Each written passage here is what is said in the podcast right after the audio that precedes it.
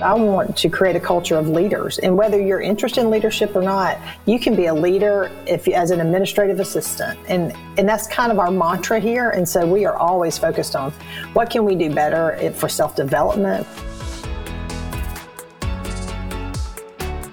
Welcome to the Authentically Successful Show. I'm Carol Schultz, founder and CEO of Vertical Elevation, a talent equity and leadership coaching and advisory firm. We partner with founders and CEOs create talent centric organizations, either where they don't currently exist or rebuild companies into talent centric organizations. We are committed to supporting your vision and values by creating healthy, successful companies, leveraging the best talent, retention, development, and succession strategies. Listen at the end of the show for information about becoming my next guest on one of the most important podcasts for building thriving companies. Here we go. Joining me today is Tracy Smith, President and CEO of Make a Wish Alabama. Tracy is a seasoned leader with more than 20 years of nonprofit experience. She's led grassroots nonprofits, local nonprofits, and national affiliations. She emphasizes a team approach leadership style and is passionate about creating a culture of empowering and motivating her team, something I'm particularly passionate about. In addition to Tracy's nonprofit career, she spent six years as a communication strategist consulting with nonprofits, small businesses, and corporations, working with them on internal and external communication, strategic planning, and team building. She serves on Make a Wish America's Strategic Planning Council, Audit and Finance Committee, and their COVID re emergence task, task force, representing more than 58 chapters, chapters across the U.S. Tracy, welcome to the show. Thanks. Thank you, Carol. Thanks for having me. So, when we had our initial conversation, um, you mentioned to me that you grant Alabama, you grant about, you granted 160 wishes, or you will be granting 160 wishes in 2023. That's right. Right. Mm-hmm. Is that really the bottom line problem that you're solving for people? It really isn't. I think what people forget or they don't know is everybody thinks, oh, a wish is a nice thing. That's nice. It's a mm-hmm. great thing. But a wish is truly transformational in the lives of children and their families. And so yep. we adamantly believe that it should be part of the medical journey. If, if mm-hmm. a child is eligible for a wish, we feel like we, that it's our purpose to provide that because mm-hmm we now have documentation and, and data and research that shows children that have had a wish or are having a wish respond better to their treatment options. They they they have less hospital stays, less ER visits. So we, really? you know, it's really like positive thinking. It's something to look forward to. It can be wow. transformational. Yeah, that's really interesting. Isn't that amazing? Yeah. How do you determine, or what what does your team look like that determines who gets wishes and and who doesn't. And mm-hmm. you know, you said you have 160 you're plan- planning on granting this year. How many was that from last year? So before COVID, our grant, mm-hmm. our um, our goals we were around 160 165 okay. and then of course covid just we had yeah. to pause and during mm-hmm. covid we granted 90 wishes okay. Last year we granted 118. So this year we're we're finally getting back to pre-COVID numbers. Yeah, mm-hmm. we there's incident rates that every state has. Um, it's a formula algorithm, and so we think roughly there's about 300 children a year in Alabama that are diagnosed with a critical illness. Mm-hmm. So our goal is to eventually get to 200, 300 wishes a year to grant. Then, in in mm-hmm. theory, Phyllis, strategically that would mean right. a child would only have to wait less than a year for a wish. Okay. Yeah. so that's strategically but granting two two to three hundred wishes a year what does that look like from a standpoint of your staffing? Yeah so um, we're in a growth mode right now. We're mm-hmm. capacity building. Um, this year we're hoping like I, we said to grant 160 we're hoping to hit that 200 mark in two years. So what okay. that means is we really have to look at capacity. How do we do that to build a team so we can mm-hmm. keep this momentum up. So this year we are actually adding three staff so we okay. can mainly support staff. We did mm-hmm. add one who wish granter, and that's all she does is grant wishes. And we are also adding an administrative support. So the mm-hmm. people that raise money and develop relationships, they're not bogged down, bogged down with administrative tasks. Mm-hmm. And so our wish granters saying there's a, it's interesting how complicated wish granting can be, but it's a sophisticated system. So we take, we're mm-hmm. trying to take away the administrative burden of those people so they can grant more wishes, raise more money, and have an administrative support. So that's, we're in the middle of capacity building. What does a wish granter's job look like?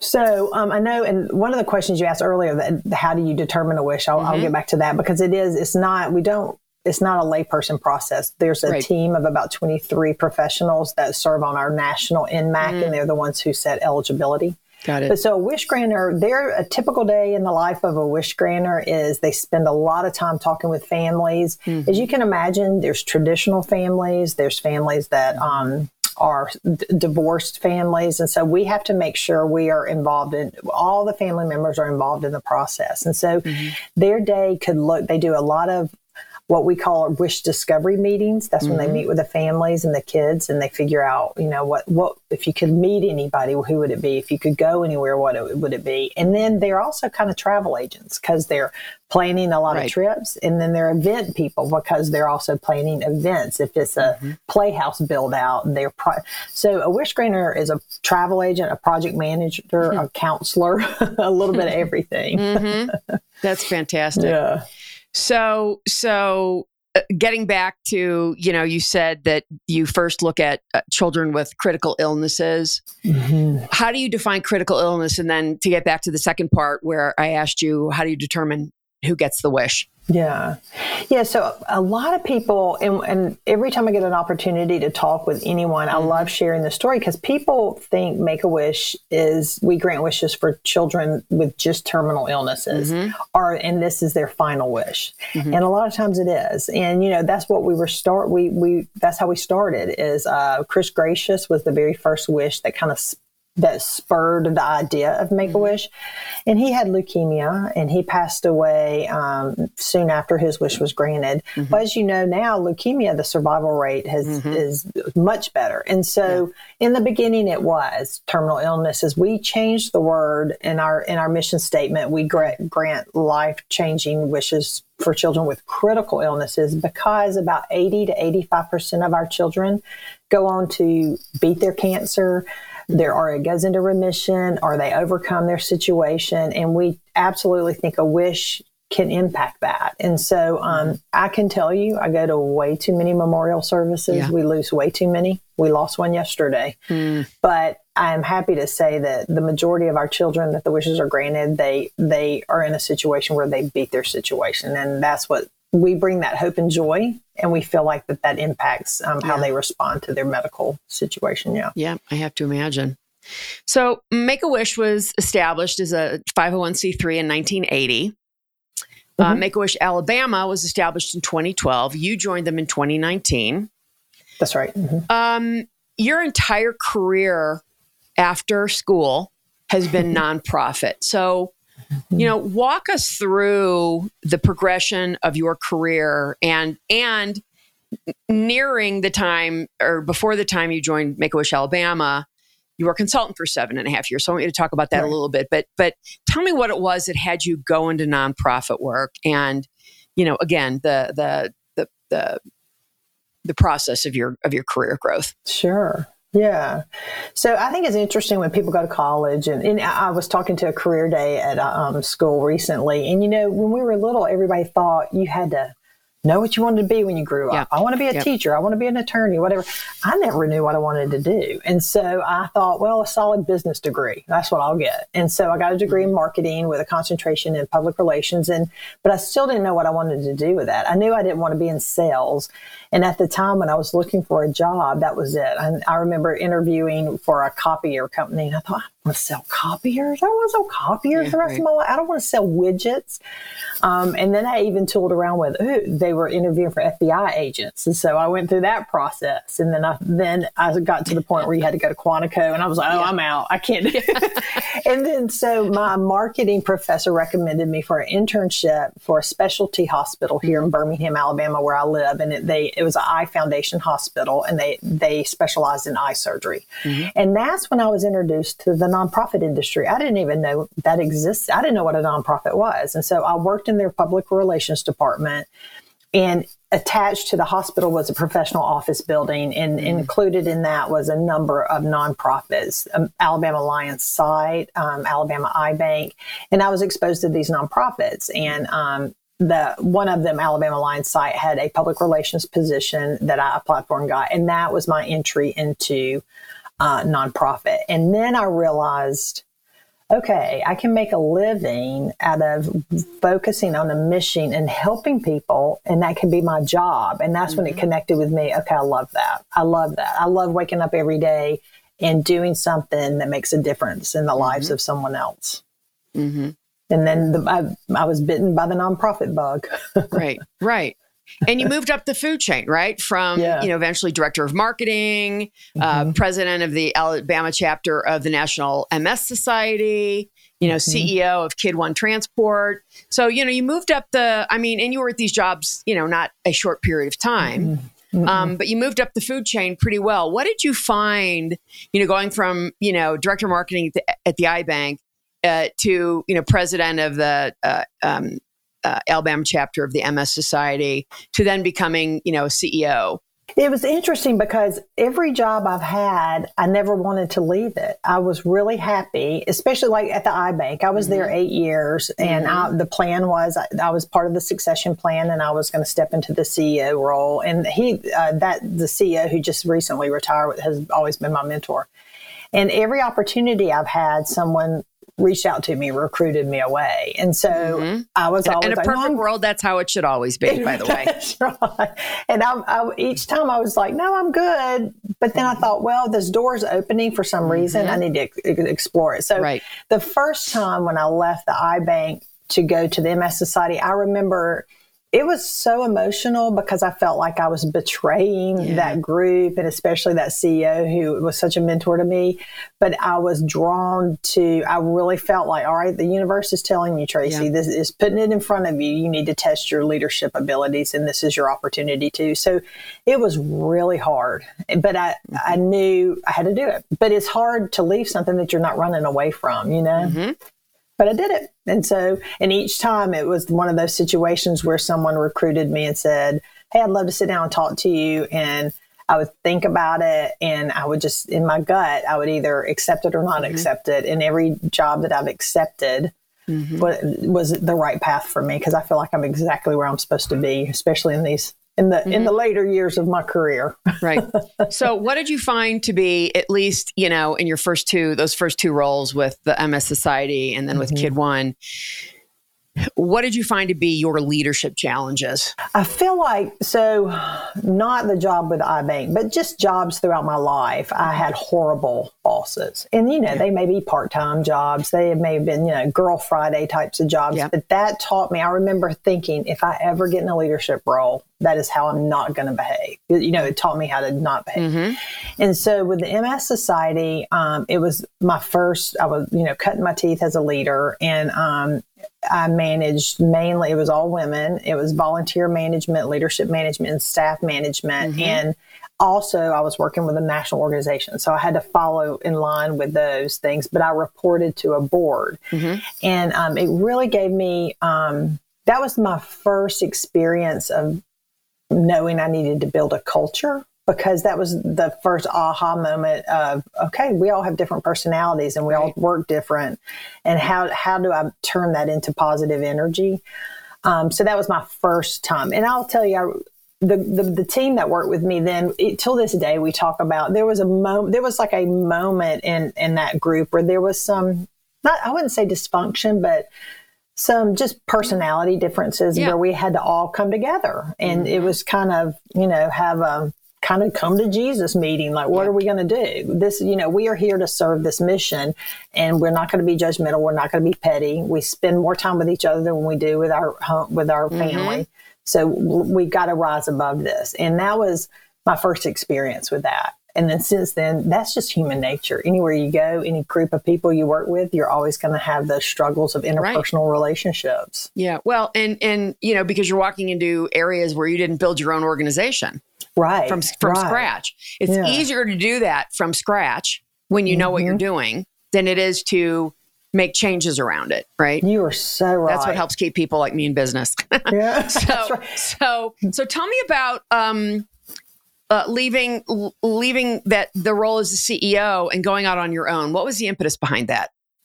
So loved Kid One Transport is a very local nonprofit here, okay. grassroots. They serve um, children. There are a lot of kids and women that live in homes without vehicles in Alabama. We do not have oh. a good public transportation wow. system. Yeah, I don't know what the statistics are now, but back then it was like three hundred thousand children live in a home without a car. So they My were goodness. not getting to their doctor's office. God forbid they were diagnosed with cancer, couldn't go to a cancer treatment. That's right. So Kid One was born out of accessing Fantastic. those. The, yeah, and it's great. And so yeah. I replaced the founder. He was retiring. I stepped mm-hmm. in. So it was a wonderful mission, but it was draining, as you can imagine. And it getting those kids to the doctor was just one of many issues in those mm-hmm. children's lives. You know, it, they were probably in a lower socioeconomic level. They may not have had food. Their parents were trying to choose between getting their medicine and their food, yeah, and it was right. draining.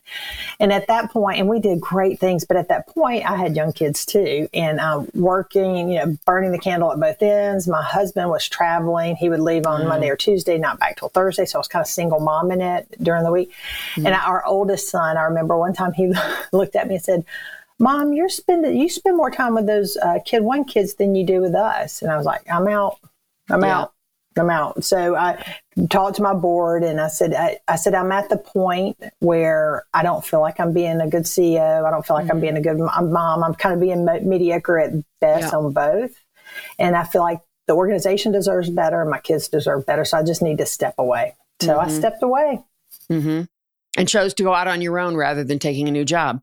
Yeah, I did. And, and I, I remember thinking, all right, we'll just eat peanut butter and jelly sandwiches for a while. And, yeah. and before I did that, actually, um, my husband was a stay at home mom, dad for a few years. And so we realized at that point the kids were young and we realized that one of us needed to be there to pick them up after school mm-hmm. and that sort of thing. So, um, we so i didn't know what i was going to do i just knew if i ever wanted to i could always jump back in when i needed mm-hmm. to or wanted to and so a colleague of mine was um, doing some public relations work. She actually worked with me at Kid One, and she had some accounts that needed more strategic thinking and strategy mm-hmm. building and team building and strategic planning.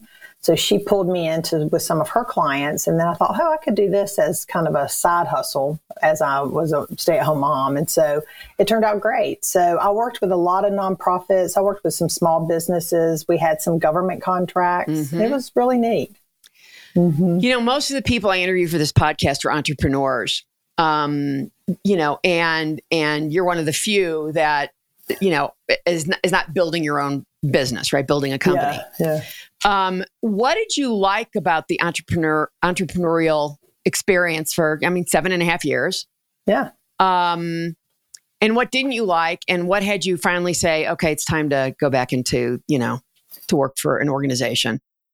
Well, initially, once I started doing it, um, I liked it, and and I got in this good rhythm of it, and I thought, okay, I could build a consulting business. This would be good, and um, but what I didn't like, so I liked it because I was doing what I loved. It was team building, it was strategic planning, right. it was st- yeah. communication strategy, that sort of thing. What I didn't like was I wasn't the leader. I, you know, I would come in and I would say, this is what I feel like you need to do. But ultimately, they would do whatever they wanted to do. And some of it was marketing, mm. some of it was um, team building. But what I saw was great people that I worked with, but I saw that they weren't leading the way I kind of felt like they may need to lead and lead mm-hmm. through empowerment, encouragement. And I mm-hmm. realized I missed that. Yes. And also with consulting, as you know, if you don't work, you don't get paid. And so it was, you never really stop. You, you never can take off. And so right, um, I, it is. And so I realized yeah. it was actually more of a struggle. It would have been okay to build. And in fact, I was really, I was in a really good rhythm. I was working locally with a lot of the local libraries and doing their strategic planning. And um, they were wanting to help me get some more accounts outside of the state. And I was really at the crux of like, like building that consulting business.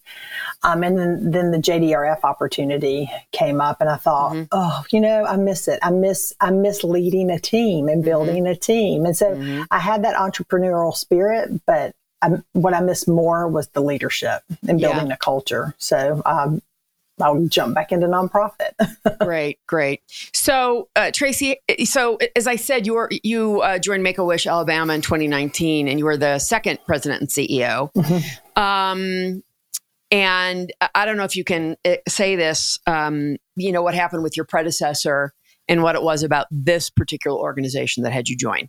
Yeah, so I was at JDRF Again, right. fantastic organization, Juvenile Diabetes Research Foundation, mm-hmm. and they they are the number one funder of type one diabetes outside of the government. And again, I was fine, happy. I thought, all right, this is this is going to be my gig. Mm-hmm. And a recruiter called me and I said, thanks, but no thanks. I'll, you know, spread the word with my colleagues. And, and mm-hmm. they called me a couple more times. So, well, on the third time, you know they don't tell you what the organization is. And so they, the they should I, be by the way and that that I that's a whole other conversation. That's a recruiter I wouldn't wouldn't want to be working with. Well they finally said I'm going to tell you I said well what organization are you talking about? Yeah.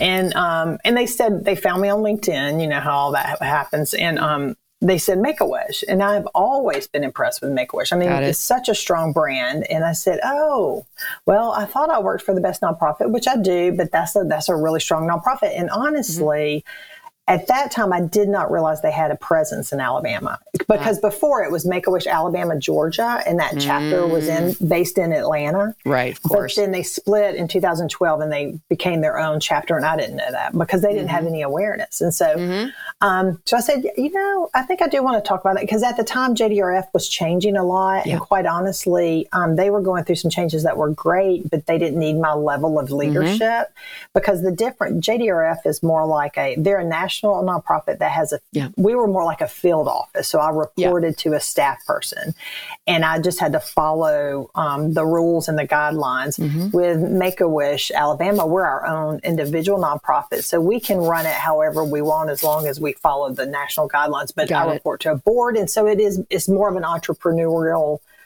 way to manage a nonprofit versus right. JDR. both, both, um, structures work. It's just the uh, the structure with a non-federated system is more you don't have the opportunity to really lead the way you want to lead. So anyway, so right. it was an it was and that's that's a really important distinction. Yeah. I think yeah. you're making. Mm-hmm. So go on.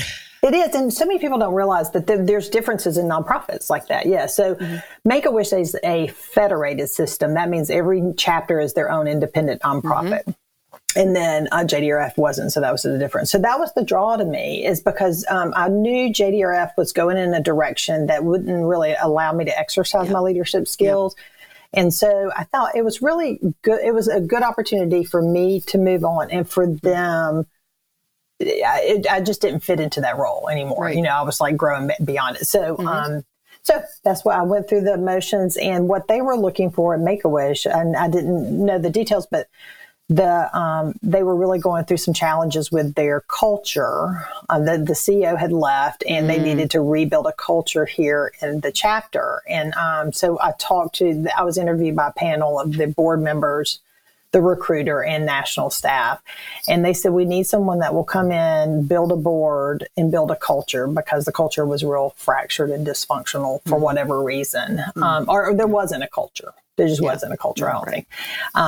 And it, I don't know if it was anyone to blame, but that's what the way it was. And so I was just so moved by one, the mission and the brand, mm-hmm. and I always was aware of it. But the fact that there was this wonderful brand with this great team in place, and all they needed was some direction and empowerment and mm-hmm. motivation. So I felt like I was, that's just where I was supposed to be, and it yeah. worked out. Yeah. That's terrific. Yeah. Um, you know, you said something earlier about, you know, the majority of the kids that we grant wishes for, you know, survive. Uh, mm-hmm. When we mm-hmm. first talked, you said 80% of your kids are able to conquer their condition. Right. Um, that's pretty amazing numbers that mm-hmm. when you mentioned mm-hmm. that to me, I had no idea. No. Most people don't. Yeah. Right. And, and people don't realize, but now if there's a child that a doctor tells us this is a rush wish and this wish has to happen within three months, they, you know, we do everything possible to make that wish happen. Right. And those are the ones that are truly terminal. Yeah. Right. But isn't Right. it amazing that they, they overcome it? Well, it it is amazing. Um, and that the money that you raise stays in Alabama, Yeah. Yeah. It does. which And is fantastic. Yeah. And that's the beauty of a federated system is Mm-hmm. We have this incredible support from Make I mean, our partnership with Make a Wish America is amazing. Our partnership Mm-hmm. with other chapters. If we have a child in Alabama that wants to go to New York, we call the New York chapter Mm-hmm. Yes. and they help us plan and vice versa. But so all the funds raised in our state go to serve the children in our state. Yeah. Isn't amazing? It's great. Mm-hmm. it- so it we're really like a, is. we're a local nonprofit with this national umbrella. Yeah. Well, and and you know, as as I'm listening to this, I'm thinking, you know, there of course there's many there are many things that are not similar, but it it strikes me as being similar in some ways when you think of a franchise, right? Yeah. and how franchises are. I mean, we have them in sports, we have them in food, we have them in, you know, shopping, all sorts of things. You know, and and there are franchises. You know, franchises are federally regulated, and you know, I'm sure there are franchises that you know you do it our way. It's our way or the highway. Mhm. If you're a franchisee, right? That's right. and you know and then there's the ones that you're the one that you're describing where you've got the support of the national the franchisor so to speak um and you know all they want is for each chapter to be successful That's exactly right. right And there i'm sure there are some support. guidelines as you said Yeah, but there is. right There is. We have to hit. There are benchmarks we have to hit. There are KPIs we have to hit. I mean, it's a business. We're running a business. Mm-hmm. Sure. Mm-hmm. And there are brand standards we have to follow. They set our guidelines for our wish eligibility, and so there's a lot of you know, there's a lot of um, consistency across the chapters. But we Mm-hmm. Which have is the smart. freedom. Yes. Yeah, it is. It's really the best of. It's just truly the best of both worlds in a nonprofit industry because you've got the support from the national office, but you can run Mm-hmm. it like you're an entrepreneurial business. well right which is which is in my in my opinion incredibly important it really you know Mm-hmm. to your to your point it allows you to lead the way you want to lead That's exactly right. Right. And then it also, like when we were first started, each the national office provides support for the newer chapters, so they Right. will grant, give them, grant them money to get them off the ground to Mm-hmm. get them going, and it's it's just a great structure. It really is. Yeah. Mm-hmm. So where so so you mentioned that where does the national chapter get its money? Are they separately fundraising? Or Are you paying them a percentage of what you're raising, or how does that look like? We do. So each chapter, we do pay fees, and national fees, and it's and it's an uh, formula based on the money we raised, and Of then course. it, we back out any in-kind donations we get that reduces those fees, and then we have national corporate relationships that the Mm-hmm. national office um, stewards. Uh, you you may have heard that Michael uh, Jordan gave that ten million dollar gift to Make a Wish last week. Wow, I did Um, not that- hear that. In fact, Yeah, isn't that amazing for his Yeah. 60th birthday? Good that was in partnership with the Illinois chapter and the national office. They work together. So that money will be distributed somehow. So we all will share that. But Mm-hmm. um, there's relationships that the national office, like um, Dave and Buster's and Macy's and all these Mm-hmm. national ones, that they relation they manage, they get a percentage of, and then we engage them on a local level. So we Got get a piece of that. Yeah. So that's basically how that works. And then there are some donors that choose to give to Make a Wish America.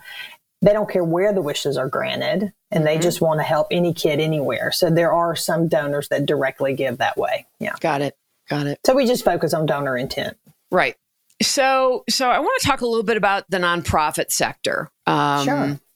You know, I I personally have sort of minimal experience in the nonprofit. I sat on a board uh, once and f- found it to be a kind of a shit show. Yeah, really? Oh, Yeah, You- in- in many ways. sh- yeah. um, Isn't it bad when there's so many that are like that, though? Well, yeah, and and I think part of it was that this particular nonprofit, nobody was getting paid, right? So, Oh, yeah. which which is distinctly different, you know, from the you know in the organization. So, from a nonprofit where actually people are getting income, right? Right. Um, but but I'm curious about nonprofit. It it occurs to me. So you've got 16 employees. Of those 16, how many are women? 15.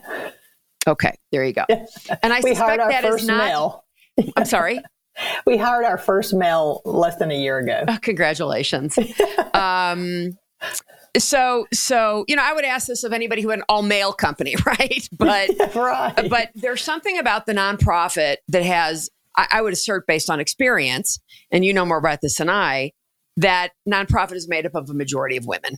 That's exactly right. Yeah, and we try to hire men. They I know you do. They don't apply. Right, and we can we can talk about that. But um, my my question is, and I have an assertion, but I want to hear what you have to say. Okay. All right. Why is that?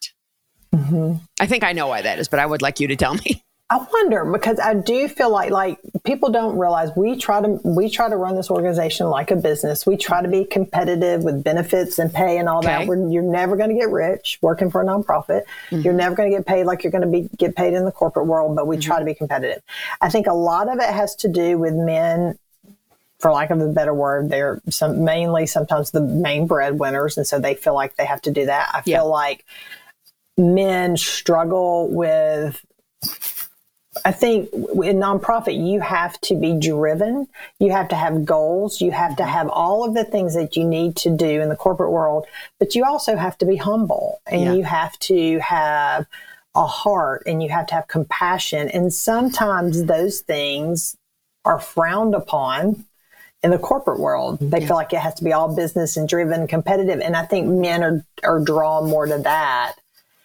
I, I, applaud men that that see the value of working in a nonprofit industry mm-hmm. because I have so many people and a lot of men that call, have called me throughout the years. I'll get a call at least once a month of someone in the corporate world that want to switch over to nonprofit, and they'll say, "I've seen your journey. I've seen your career. How mm-hmm. cool is that?" And mm-hmm. and I'm waking up every day thinking, "What am I doing?" Yeah. And so they're you know in their 50s going, "What am I you know, doing?" And it's because they no, but because they feel like that's what they're supposed to do. So I feel like men think, and a lot of people think, oh, nonprofits are just nice and they're all volunteer ran and it's this nice fluffy thing over here. Mm-hmm. But we are really meeting a need. I mean, and just in mm-hmm. the world, business world, there's the private sector, there's the public sector, yeah. and then there's nonprofits. And nonprofits are meeting the needs that the private and the public sector don't meet. There's a gap, and right. that's us. So, yeah. So I, I, feel like that. But I will say this: I'm, I'm very proud that my son works at for the Heart Association in Chattanooga, and he is um, will be a great leader. And I love seeing men in the nonprofit industry yeah. because most of them are so passionate and compassion and um, compassionate, and it's it's great to see. Yeah. Here's another thing that that some people might feel is controversial. Um, I've experienced leaders in nonprofit being really bad leaders. Men and women.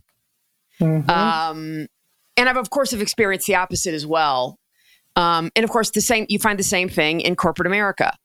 Um, but you know, I've thought to myself, and there's an organization here in Denver. Um, I won't mention it, but their former CEO was a man. He came up through the ranks in the organization. It's a very old organization, um, headquartered here, and you know, every time I would see him at anything, um, because I was a volunteer for them for a long time, mm-hmm.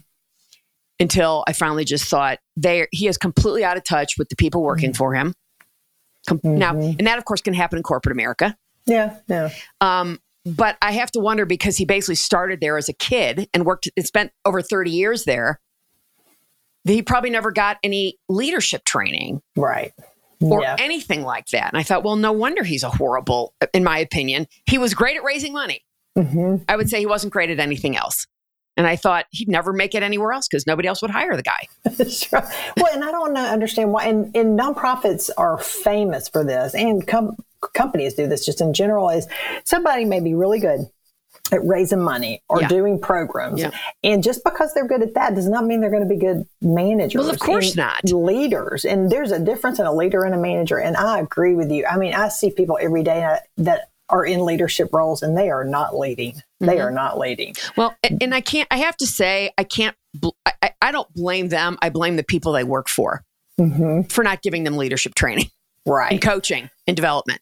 That is, that's who I have to so blame. True. You're right. And you know, it, our it falls on the CEO. period. It does. Mm-hmm. It does. Our and my philosophy is I want to create a culture of leaders, and whether you're yes. interested in leadership or not, mm-hmm. you can be a leader. That's right. If, as an administrative assistant, and that's right. And that's kind of our mantra here. Mm-hmm. And so we are always focused on what can we do better for self development, for team mm-hmm. development. Because you're right. If because whether people stay here or they move on, we want them to move on being better career people, whatever right. that means for them. Yeah. And you don't and you don't want them to move on because they had a shitty experience working for that's you. Exactly right. right. So yeah. you know, that's and, and, it's funny, I literally just had this conversation with somebody yesterday about just because you're not in a leadership position doesn't mean you aren't a leader.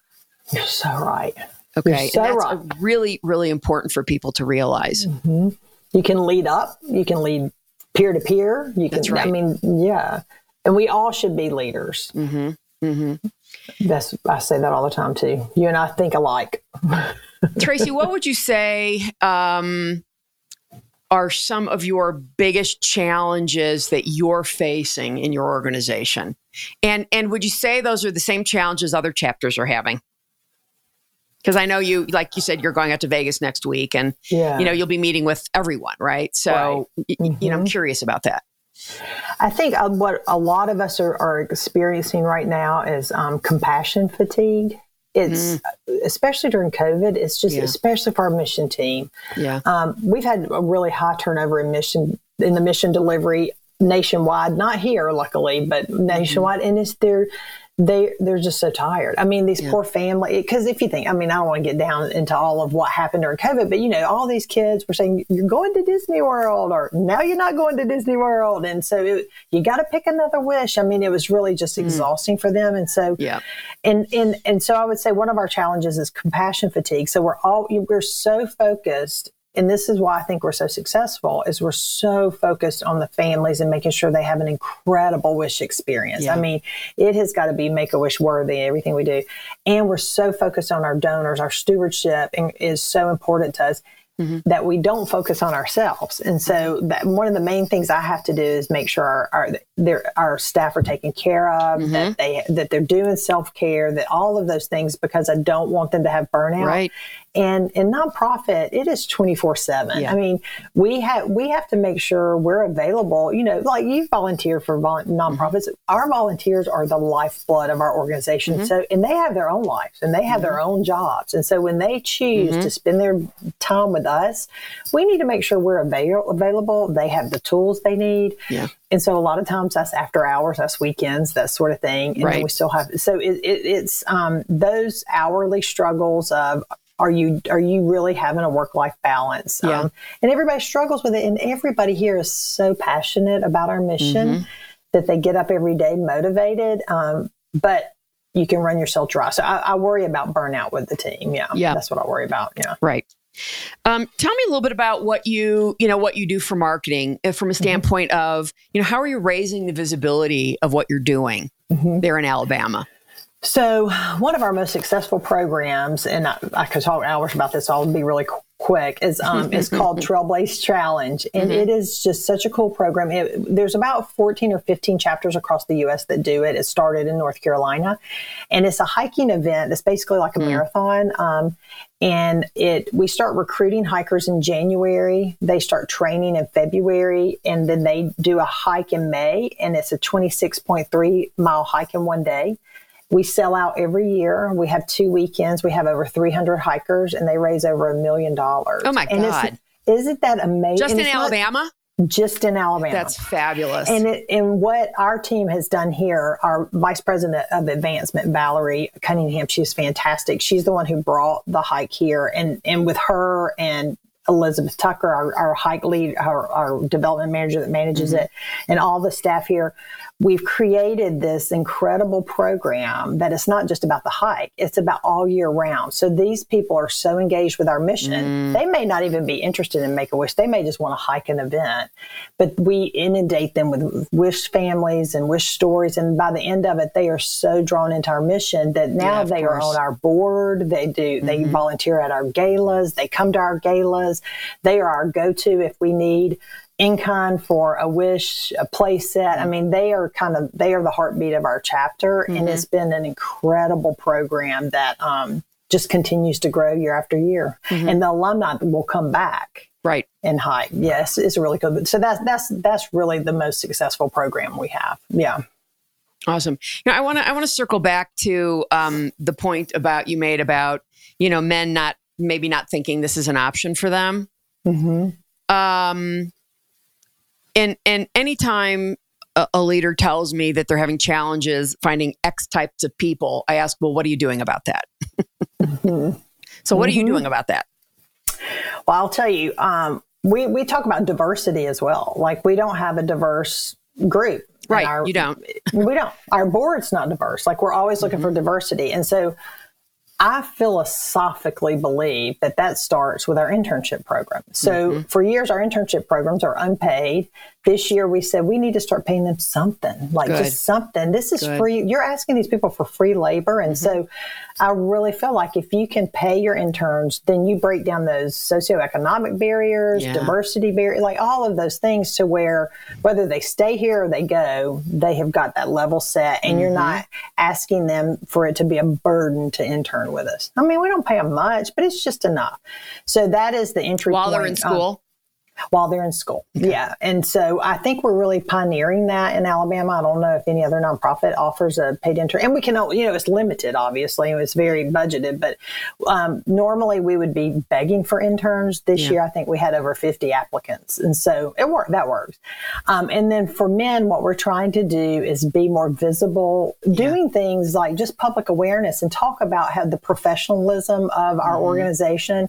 We're actually, Wish Granting is a very sophisticated system system. You know, we have CRMs, we have Salesforce, we right. have KPIs, we have we is competitive, is goal oriented.